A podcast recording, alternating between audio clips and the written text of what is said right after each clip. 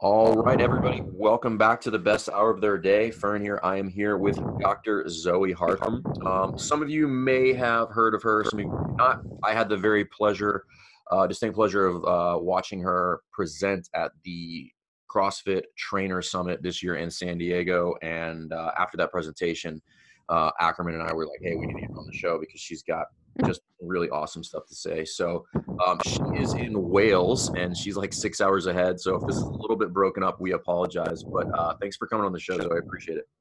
Oh, thanks so much for having me. That's really kind intro. Thank you. Um, so your background is not like you started into this nutrition uh, like a little bit later than most people. Is that correct? Yes, correct. So how did you like at what point talk a little bit like at what point you decide like, hey, this I want to kind of dive into this chronic disease, this nutrition fiasco that is that we're all kind of really coming to to light on? Okay, um, I've always been absolutely fascinated by obesity. So I'm a mathematician by background. I did maths at Cambridge, um, switched to economics, but I'm a numbers person. And it's never made sense to me that I've never met anyone who wants to be overweight, let alone obese, and yet 70% of the developed world is one of those, obese or overweight. It just doesn't make sense. So I was trying to understand why is it that we have an obesity epidemic? And I'm generally fascinated by weight loss and dieting and food and nutrition and all the rest of it. But it was this real obesity paradox that, that kind of captured me. And when you go back to understand the obesity epidemic, you've got to understand when it started. And there's a brilliant chart that comes from the NHANES US sources where you look at obesity and overweight, the separate lines and then the two lines added together, and you look at them from about 1960, mid 1960s, and then at about 1976 to 1980, the two trajectories just take off like an airplane. I mean, it's just so striking, it's not true. Mm-hmm. And so you just have to say, so what happened there? What happened? Because something happened. We went from, I mean, in the UK, we went from a couple of percent obesity in 1972 to 25% obesity at the end of the last century. So we just followed you guys just a little bit behind. Mm-hmm. And you have to say, so what happened? So I'm open to any suggestion, any hypothesis, but there's one that I've got, and I'm not alone in having this one that it's to do with our dietary guidelines. Mm-hmm. Because when you look at the evidence of did we eat more? No, we didn't. Actually, the UK data shows that we've actually been eating less over those decades when obesity increased tenfold. Did we do less? No, actually, we've been doing more. We've got more marathons, more marathon runners, more gyms, more boxes. I can't move in the streets now for tripping over people doing cycling, running, Mm-hmm. whatever we didn't we didn't eat more we didn't do less something else happened and again i'm open to any other hypotheses, but the thing that really struck me was that we changed our dietary guidelines. So, you know, one of the things that I've struggled with immensely over the years is, you know, so there, obviously nutrition is a contentious topic, and yes, and it's and I've always struggled with. Okay, well, I guess we can put us in the CrossFit kind of bucket where we're kind of like, hey, the dietary guidelines are garbage. It's not an energy balance issue, um, because if we assume that it is an energy balance, the the numbers don't speak to that. Meaning, people are only more aware, they're only doing more exercise, and chronic disease and obesity keep climbing. So it's got to be something else. And Absolutely. and anybody to have that conversation with, like, it's it's just a real tough topic to discuss because people sit in one of two camps and they're very very hesitant to move from that camp. Yeah yeah there's a massive debate um, there's the a calorie is a calorie calories in equals calories out.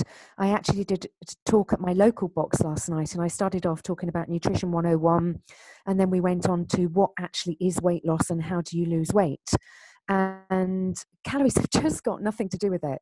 I mean if you really think that all you need to do is eat less and or do more you have not looked at the evidence as i have.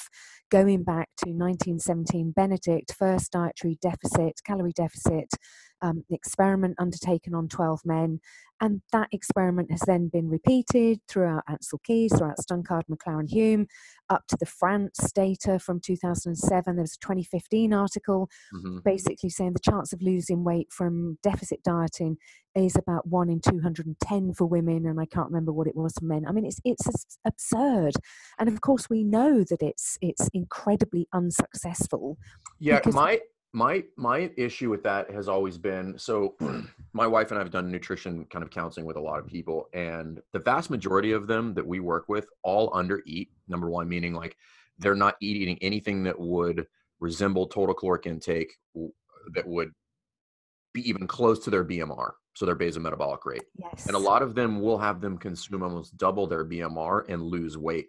So for that alone that that's just like a pretty strong kind of counterpoint to like hey yeah. maybe that's not the best solution is just to yeah. reduce caloric intake because if i can essentially like you know in air quotes overfeed somebody which we know we're not overfeeding them but we're overfeeding them compared to dietary guidelines why are they losing weight like that doesn't make sense but you know, you mentioned such an interesting thing there. So, the basal metabolic rate. So, think about the basal metabolic rate. You go back to Nutrition 101 and you say what macronutrients support the basal metabolic rate. And of course, the primary macronutrients that support things like body repair, maintenance, muscle building, fighting infection, building bone density are fat and protein. Mm-hmm. Carbohydrates are okay for energy and that's about it. So, what you can have with your clients, particularly if they've been on a calorie deficit diet, because what the evidence shows, that evidence back to Benedict 1917, what tends to happen is people lose weight in the short term up to about six months, then they regain it, and then more. And what they've actually done in that process is lose muscle, lose lean tissue. And so when they regain the weight, they're actually, they gain more body fat than they had before.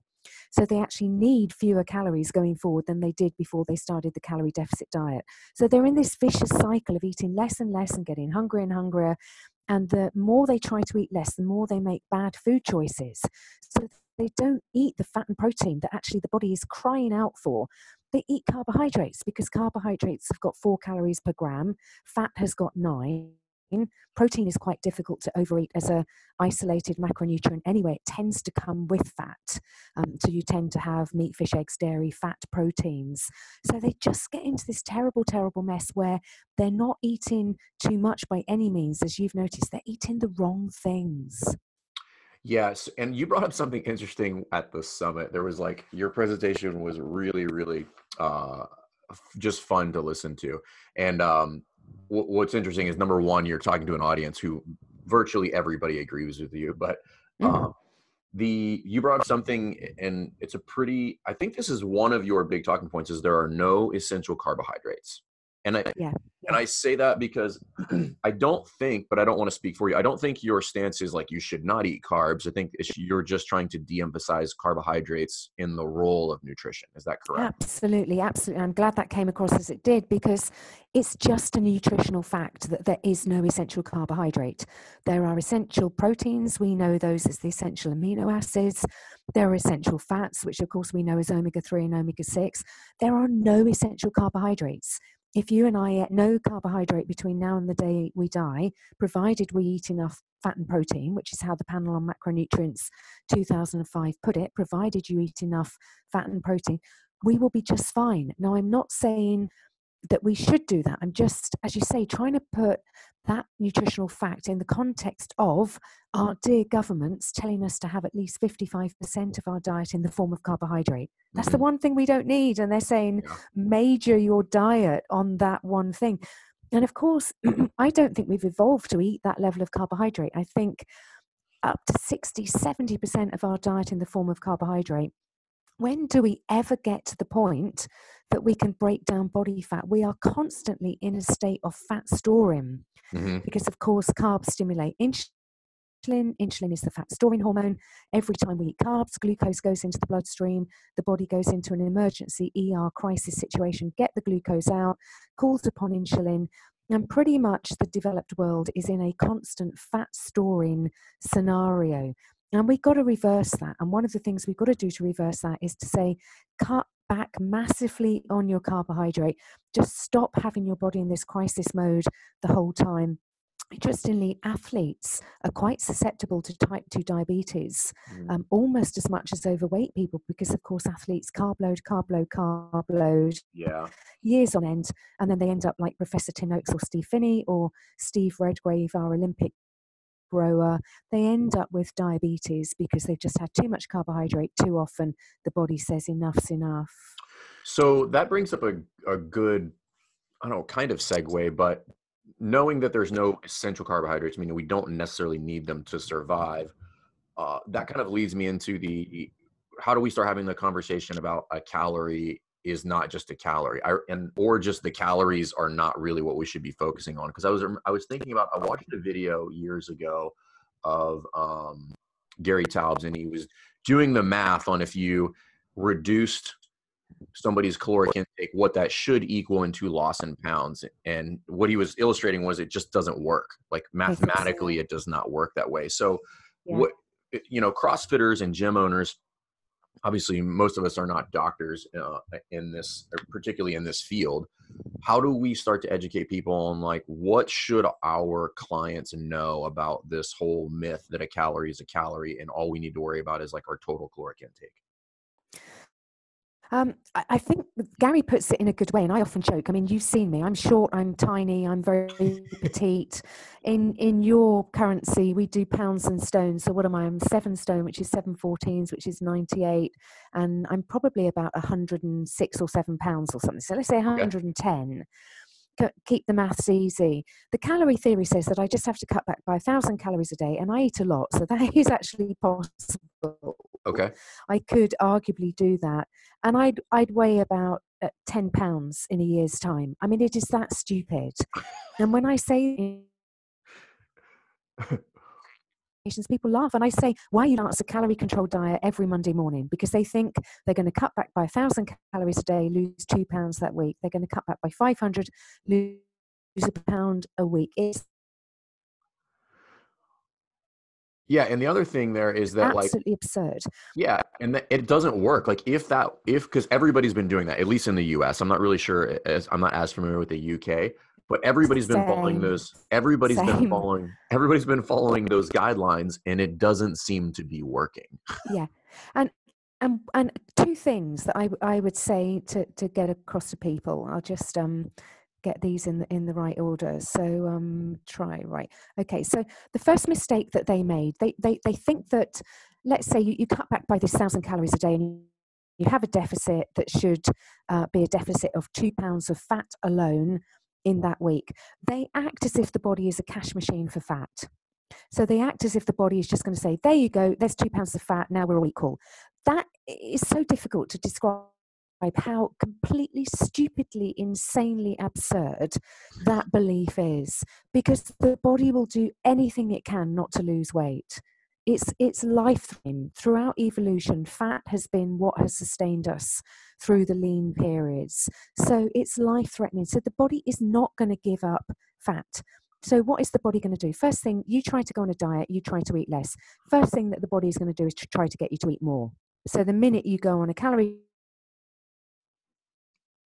yep. about is food all you want to do is eat you to do less. You put less in, you're too tired to go to the gym, you're too tired to do the gardening, you're too tired to walk the dog. It will make sure that you do less. It will make you make bad choices. It will make you choose stupid things like rice cakes over eh, scrambled eggs in butter or whatever. But it does some other things. We've got nine circulatory systems and it just shuts down anything it can. So, how many people know a female who's gone on an extreme calorie deficit diet? How quickly did the periods stop? The body says the entire reproductive system, I'm just shutting down. Mm-hmm. You're not in a fit state to look after yourself. There is no way I'm going to let you have a baby right now. The circulatory system slows down. The person is frozen. The heating system is turned off. The body will take calcium out of the bones if you're not putting it in through your mouth. The, the body just adapts. It just adapts. The calorie theory, theorists make no allowance whatsoever for what the body does mentally, psychologically, physically, and hormonally in response to a calorie deficit diet. It, the insanity just knows no bounds. The the other thing that I found tough to wrap my brain around that argument that it, it, hey, all we really need to do is reduce caloric intake and then increase our output. Well, if we're reducing our caloric intake, and then generally, in most instances, if we're going to talk about practical application of this idea, we're taking somebody who is maybe not sedentary, but probably pretty close to sedentary, and then increasing their physical output. How are we supposed to fuel that physical output with decreased caloric intake? Like that Absolutely. just doesn't make sense. I'm like, yeah. you're, you're you're stealing while trying. It's like trying to it's like saying I'm going to drive my car farther, but I'm going to put less gas in it. Yeah, and and what the calorie theorists think is that you're you've got I don't know fifty pounds of fat on your body. The body will just give up that fat. There you go. That's the fuel. Now you will know as an extreme extremely impressive athlete that to become fat adapted, which is what that effectively is, takes a serious amount of time and it also takes certain physiological conditions. So if if you just forget calories for a while and just say okay what is weight loss? What is actually the, the what is weight loss? I can't put it any simpler than that. So body fat is a structure called triglyceride mm-hmm. which is a backbone of glycerol with three fatty acids. Mm-hmm. and when the body goes to break that structure down, that is weight loss in action. That is what it actually is. Now, there are certain physiological circumstances in which that can happen, and there are many physiological circumstances in which that cannot happen. So, if at any time you have insulin present in the body, that cannot happen because breaking down that triglyceride structure relies on glucagon, to break it down. And glucagon and insulin are antagonists, they are never in play at the same time. So if you've ever got insulin present, you will not break down body fat. Okay. I did not know that. If you've got glucose present, if you've got stored glucose, which we know of glycogen present, then when you get in the situation that you're running low on fuel, the body will say, Hey, glucagon, go and get me some fuel. And the first thing that glucagon will look for, because it's the easiest source of fuel, it's the lazy source of fuel, is glucose. Mm-hmm. So it will look for the stored glycogen, and we can store about, I don't know, 15 to 2000, 1500 to 2000 calories worth of glycogen in the muscles and in the liver. So think about that average person who's eating in 60 to 70% of their diet in the form of carbohydrate, as they've been told to do on a daily basis, they have really good glycogen storage. So, any time there isn't insulin, there isn't carbohydrate, and glucagon gets to go and look for some fuel, it's got glycogen. You will never break down body fat if you've got an alternative fuel source available. It just doesn't happen. That's interesting. I wasn't aware of. I wouldn't. I, I didn't know that there there was that kind of hierarchy with regard to how it gets used. And obviously, I'm not a doctor, but um, I think there are there are extreme. Well, they say some of the extreme athletes will say that there are extreme exercise circumstances in which fat will be burned preferentially to glucose, but they are so rare. I mean, we're talking a particular sweet spot on VO2 max. They are so rare that obese sedentary person who is trying to lose weight does not need to worry about those circumstances. That person needs to think about the fact that if they are grazing on carbohydrates all day long, which is what you do if you're following a calorie controlled diet and you're trying to get the biggest bang for your buck, you just chew chewing gum and suck on boiled sweets all day long because they've got zero fat. Trust me, I did it as a teenager.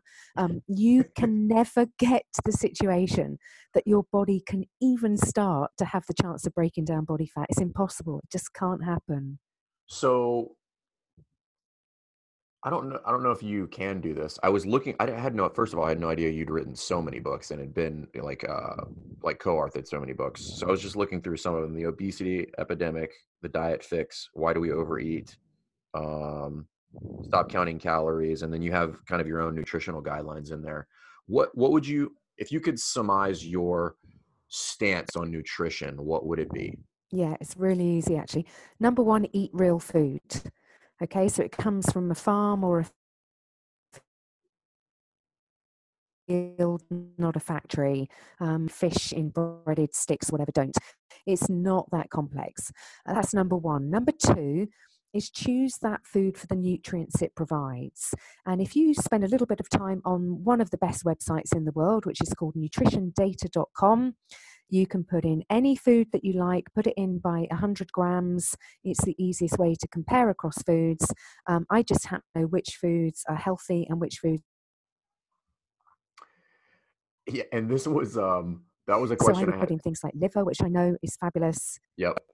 Can you? Yeah, yeah. Do you, do you want to find? Uh, if could you give some away. data on liver because that when you put that that like spreadsheet up at the summit, my mind exploded. I was like, every human being should be eating liver all the time. pretty much it, it is insane. So what I've got, I've got a little postcard that I give away at talks. So I just happened to have one on my desk as I was doing a presentation last night. it sitting in my office. Um, and I, I- sitting in my office. Oh, there you go. So, okay. So I put in liver because I know it is the single most nutritious food on the planet. And I know that from spending a lot of time on nutrition data. And I've never been able to find anything more nutritious. And nobody else has either. Some people write in and say, Oh, what about oysters? You investigate them. No, they still don't win. Sirloin steak, because red meat is a really good all rounder. It's particularly good for zinc. You can put in eggs, you can put in dairy, you can put in oily fish. That would be a really good one to put in.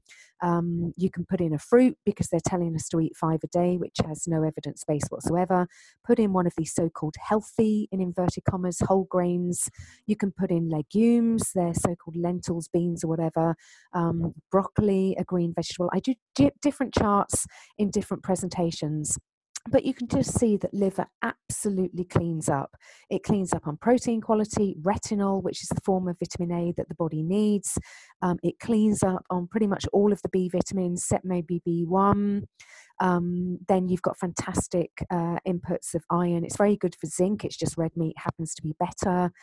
It's just outstanding. And when you look at what we're told to eat the fruit, the healthy whole grains, the legumes, the vegetables, the vegetable oils, and then you compare those for the things that we need, which is complete protein, essential fats, vitamins, and minerals. You compare those with the things that are demonized meat, fish, eggs, and dairy. And meat, fish, eggs, and dairy have everything we need in Mhm. fantastic quantities in the right form. The stuff they're telling us to eat has practically none of what we need, let alone in the right form. And it's just like if there's one chart that shows you our guidelines are wrong, it's that chart. So, my second principle is choose your food for the nutrients, your real food for the nutrients it provides. And then you will be drawn to meat, fish, eggs, and dairy, green things, some nuts and some seeds, and, and that's about it. And the third principle that I tell people is eat a maximum of three times a day. And to make it memorable, I say, unless you are a cow or want to be the size of a cow, stop grazing because we just eat the whole day long. And we wonder why we're so fat because that's that's what cows do. We just happen to graze on things that are even less suitable for us. I've I've found myself just due to my work schedule kind of uh, more gravitating towards something that resembles and not even intentionally just more intermittent fasting. So I'll eat in the morning, typically like eggs, bacon, a little bit of fruit, but very like protein and fat heavy. And then I'll go like the whole day and then look and eat something at dinner that looks very similar, but maybe a little bit heavier on carbs. But um, and I find that only eating twice a day in most instances like sustain the, almost the same body weight for the past 20 years. I'm almost 40, uh, probably almost the exact same muscle mass. And um, yeah, I don't eat all day long. I eat twice in most instances, and it works out just fine. Yeah, and and I'm the same. I've been uh, pretty much the same weight for exactly that kind of period of time. Um, I have to watch it. I I actually have a tendency to go lower weight um, than I would actually like to do. So I do eat three times a day. Um, I also have um, I, I just have a need for fuel that regularly, but I'm quite happy to have my evening meal quite early. And then Okay. there might easily be a 12 or 13 hour gap until I eat the next morning. And I'm not doing that deliberately. It Yeah. just suits my lifestyle. Mhm. Um, it helps me sleep better if I eat earlier. It means I can do things in the evening and I'm not thinking, you know, when I'm I going to have dinner? It's out of the way. Um, it, it just it just works for me. What wouldn't work for me would be these people that are not eating all day or they have an evening meal and then they don't eat until breakfast the day after the day after or whatever. It's like mm, I'm I'm not sure on this. Um, Yeah. I think there's some good evidence for two meals rather than three, and I think there's some some good evidence starting to come through for the overnight fast, extending the overnight fast, if only to give insulin a rest and to actually Yeah. give your body the chance to burn body fat. But I am a bit worried about these people that just think, "Oh, I'm just not going to eat for a couple of days, and that's going to be good." I think your body's then going to start shutting down. I mean. I, mm-hmm. I joked with a journalist that when when all of this sort of intermittent fasting, five two diets, all that stuff came out, this journalist said, well, well, what do you think? And I said, well, you know, not eating for a whole day and then eating whatever you want the next day. I, you know, I kind of did that as a teenager. It's just it was called bulimia back then. So um, it's just not what I would advise. Really. I don't mean to laugh at that. It's not funny, but it, it is kind of funny. Um, I, I I don't mind. I can laugh at it, but I remember the question came up at Low Carb Denver last year, and I intervened and said, guys, we've got to talk eating disorders here because a heck of a lot of people in this field have come from a background of an eating disorder or are still not having a great relationship with food um, in the way that you and I can enjoy at the moment and, and have enjoyed for a long time. Um, and, and trying to encourage people to eat nothing and then eat moderately or eat what you want or whatever. I'm, I'm really not convinced it's healthy when yeah. we know that so many people don't have a basic healthy relationship with food. Just get a good relationship with food, first of all.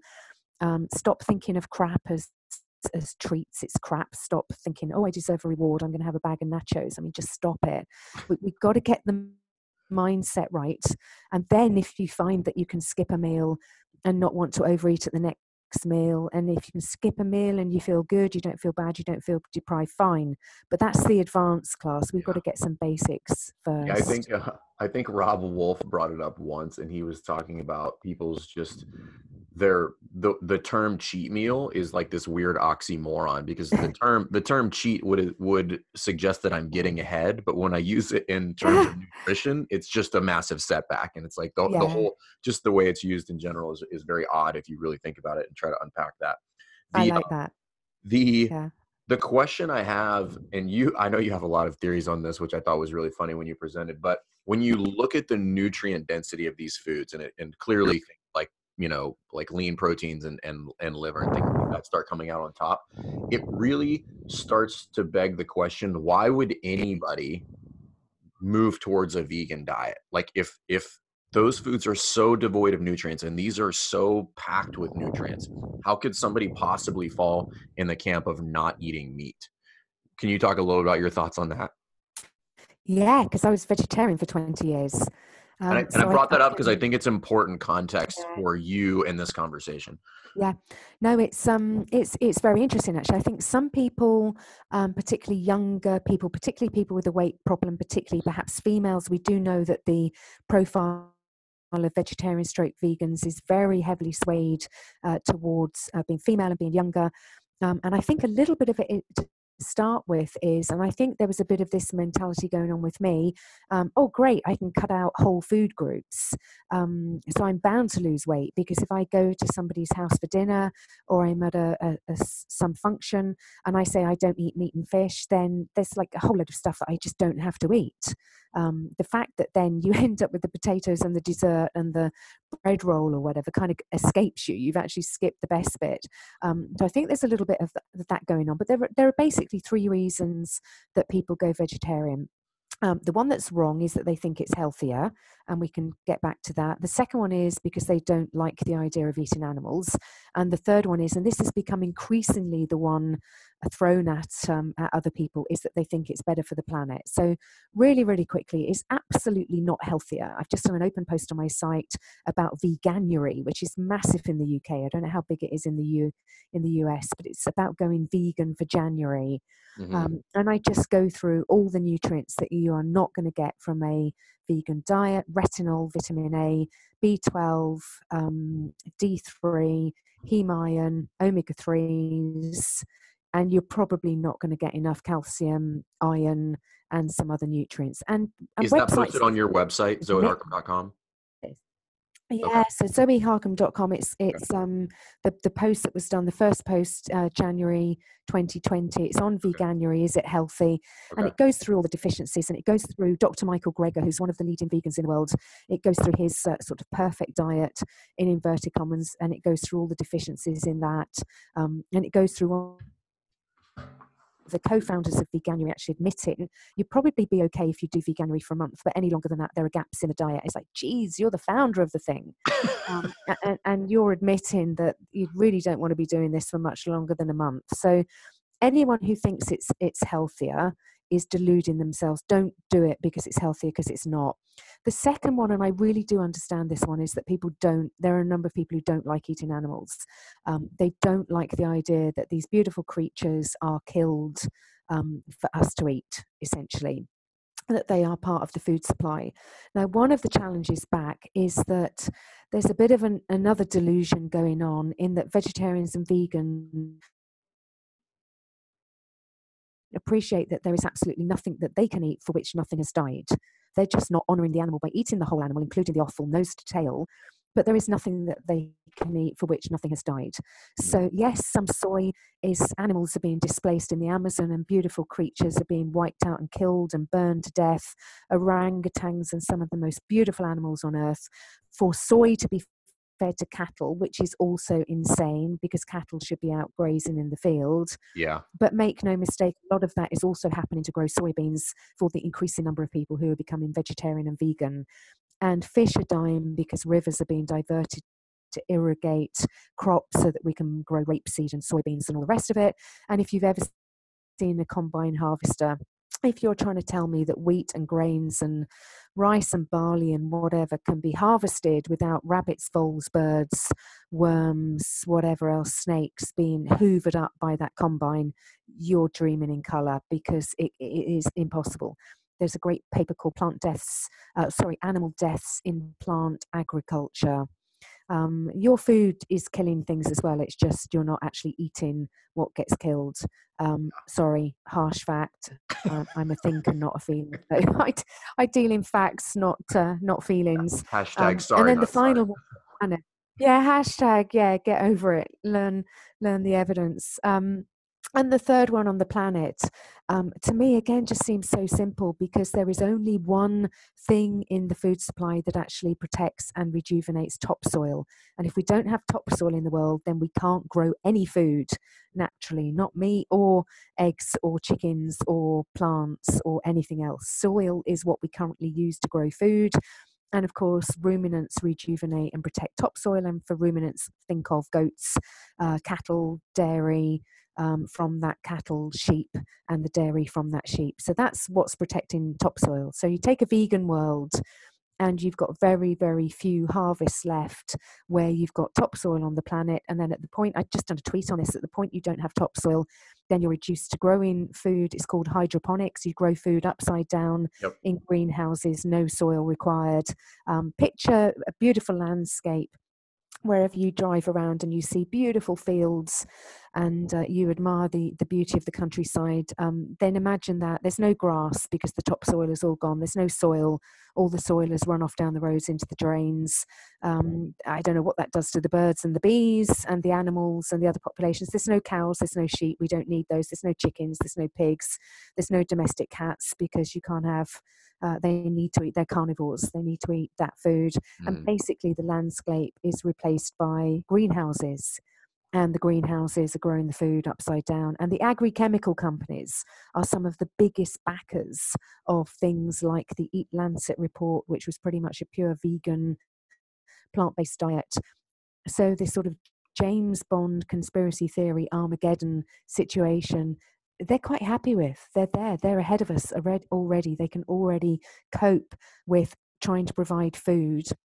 I don't know. Feed the world, but they're already trying to get us. Okay. Um, so knowing all that, like, so when you're, when you, for instance, when you're at your affiliate and you're giving this nutrition one-on-one talk, how do we start to have that conversation? How do we start to to like as you were and I were kind of discussing before we record, like how do we start to change the world and get people into a better headspace, but also a more sustainable, more effective nutrition protocol? That's a really interesting one, actually. I, I think that's when it, I, I, think my three rules hold for everyone. Okay. Eat real food, choose the food for the nutrients, and, and eat a maximum of three times a day. I think that really does hold for everyone. Maybe if somebody's trying to gain weight, they want to be grazing and uh, keeping insulin present all the time, but that's a rare scenario, mm-hmm. um, as we know. Um, so, what I would then be saying to people is, what is your food goal? What is your health goal? Um, are you trying to fuel better for your activity? In which case, become fat adapted. Mm-hmm. And if anyone wants to know more, more on that, I would highly recommend the books by Steve Phinney, Jeff Volek, The Art and Science of Low Carb Living, and The Art and Science of Low Carb Performance. They are the Bibles on becoming fat adapted. So I'd say okay. become fat adapted and then use carbohydrate to enhance that fat adaptation performance and use it to maintain have your perfect weight whether that means more weight or less weight your power to weight ratio can more easily be controlled than by the carbohydrates. Um, but for a lot of people even in a crossfit box weight is is is going to be lose uh, it's going to be one of the goals losing a bit of weight or losing a lot of weight. It might be what actually gets somebody into a crossfit box mm-hmm. um, that they've heard Greg wants the most unlikely person who could possibly think of themselves in a gym to turn up at a CrossFit box because that's one of the big things that CrossFit is about. It's not just about Mat Fraser and Tia-Clair Toomey, mm-hmm. it's about getting up off the floor when you fall when you're 75 years old. Or better still, not falling because you've actually kept great muscle tone because yeah. you discovered CrossFit in the 50s. You know, that, that's, that's what it's about. And for those people um, who say, I want to lose some weight, then you need to have the calorie conversation. If you ever tried going on a eat less, do more diet, yeah, what happened? I'll tell you what they'll tell you. Oh, I lost a bit of weight and then I regained it and then I, I regained a bit more. Um, so then you can have the conversation that says, okay, so do you think, and they did that more than once, they did it a hundred times. Yeah. Do you think we should try something different? Then I would be saying, so do you know what weight loss actually is? and explaining the state that the body needs in to break down body fat because that was a penny drop moment last night i tell you. I mean you can watch the audience as you're talking and you just suddenly see the faces oh my god and now i realize it's not calories. Yeah. Um, what state you need to be in and then talk to them about okay so how can we help you to get to that state? If you're snacking six times a day at the moment let's get it to five let's get it to four let's get it to three are you eating enough at those meals so you can get through to the next meal without needing a snack in between? Maybe bring dinner a little bit earlier. Maybe take breakfast a little bit later. Give your body that chance to burn fat overnight. Hey, you're sleeping and you're losing weight at the same time. How mm. good is that? Uh, and just continually make positive suggestions that are achievable and that the person is prepared to do because at the end of the day, we will do a hell of a lot to lose weight. Yeah. You know, we, we will starve ourselves. We'll go on yep. a liquid diet for six months. Um, but what we're trying with the best will in the world at the moment is not working. And that's why we've got to try something different. Yeah. What I find almost universal is like the simpler principles are, the more effective it is. So when and that's what I love about you, like what you gave was very, very simple. Eat real foods, choose them based on nutrient content, and don't eat three more than three times a day. I, I, mean, I don't know anybody that wouldn't be able to just wrap their brain around that and then say, yeah, I could probably do that. And, you know, same thing in, in Greg's statement in World Class Fitness in 100 Words, which is, you know, you know, eat meats, vegetables, yeah. nuts and seeds, some fruit, little starch, no sugar, you know, keep intake to levels of support uh, exercise and not body fat. And I'm like, that's pretty simple, you know, that's and it gives, and, and, it, and it puts everybody in a state where like, these are the principles. Yeah. As long, live your life however you want inside these principles and it'll be effective. So I think that's really, really cool. Um, we covered a lot and uh, so have, that. That is a lot. That was uh, this is great. I was gonna ask you about your opinion on game changers, but I don't know if we have that much time on the uh, on the podcast. Uh, do you know? I haven't even watched it because I, oh. I don't like I don't like watching films like that. I haven't watched I don't know Forks Over Knives, Cowspiracy, okay. or whatever. I know what they're going to say. They're going to yeah. say what we talked about earlier. Yeah. They're either going to try and claim it's healthier or they're going to claim it's better for the animals, and they do have some argument there, or they're going to claim it's better for the planet and they don't have some argument there.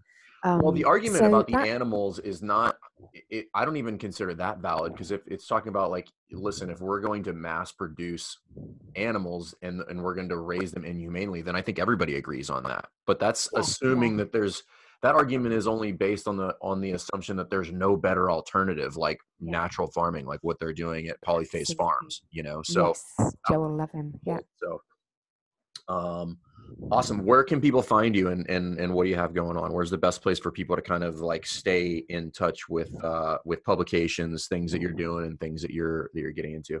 Yeah so um the best place to find me is zoeharcombe.com Um, I'm hardly ever on Facebook. I do have about, I don't know, 3,000 friends or something. I don't know any of them.